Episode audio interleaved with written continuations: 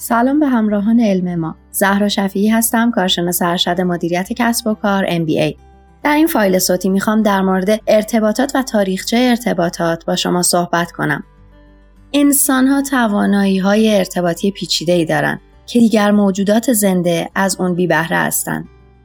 برخی از دانشمندان و کارشناسان در مورد اینکه ارتباطات یک علم هست اختلاف نظر دارند. هنوز برخی از اساتید این حوزه مانند رابرت کری ارتباطات رو یک حوزه مطالعاتی می‌دونن. این دیدگاه می‌خواد تأکید کنه که ارتباطات به لحاظ وسعت، عمق و تنوعی که داره نمی‌تونه در یک رشته علمی گنجونده بشه بلکه فراتر از اون باید به اون به عنوان یک حوزه علمی و مطالعاتی چند رشته نگاه کرد که از اون چندین رشته علمی می‌تونه زاییده بشه.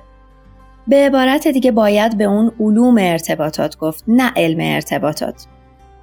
همونطور که همه می‌دونیم انسان موجودی اجتماعیه و منشأ ارتباطات نتیجه نیاز انسان به زندگی در اجتماع هست.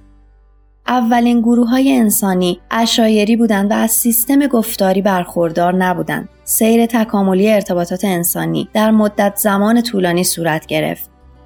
ما از اشاره و اشاره های ساده به سمت استفاده از زبان گفتاری پیشرفت کردیم.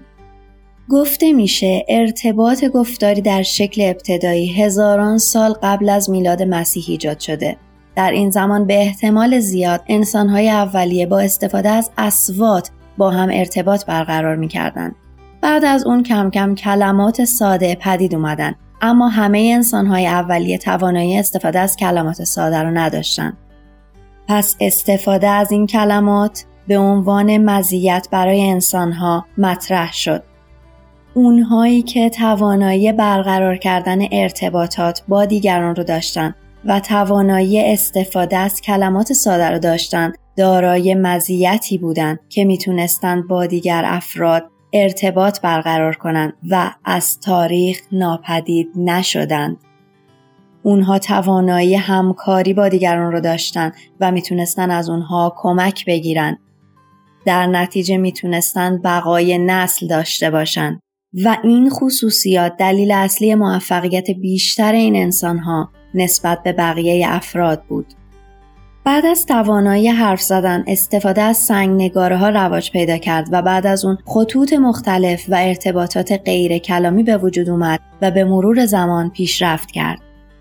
ارتباطات از همون ابتدای وجود بشر در ساده ترین شکل ممکن وجود داشته و به مرور زمان و پیشرفت انسان و نیاز اون پیشرفت کرد. ارتباط عامل بقای نسل افراد شد و تا اکنون تمام افراد برای بقا و برای بودن در اجتماع نیاز به برقراری ارتباط دارند. یک ارتباط مؤثر و کارآمد. ممنون که با من همراه بودید. سایر پادکست های صوتی رو در سایت علم ما دنبال کنید.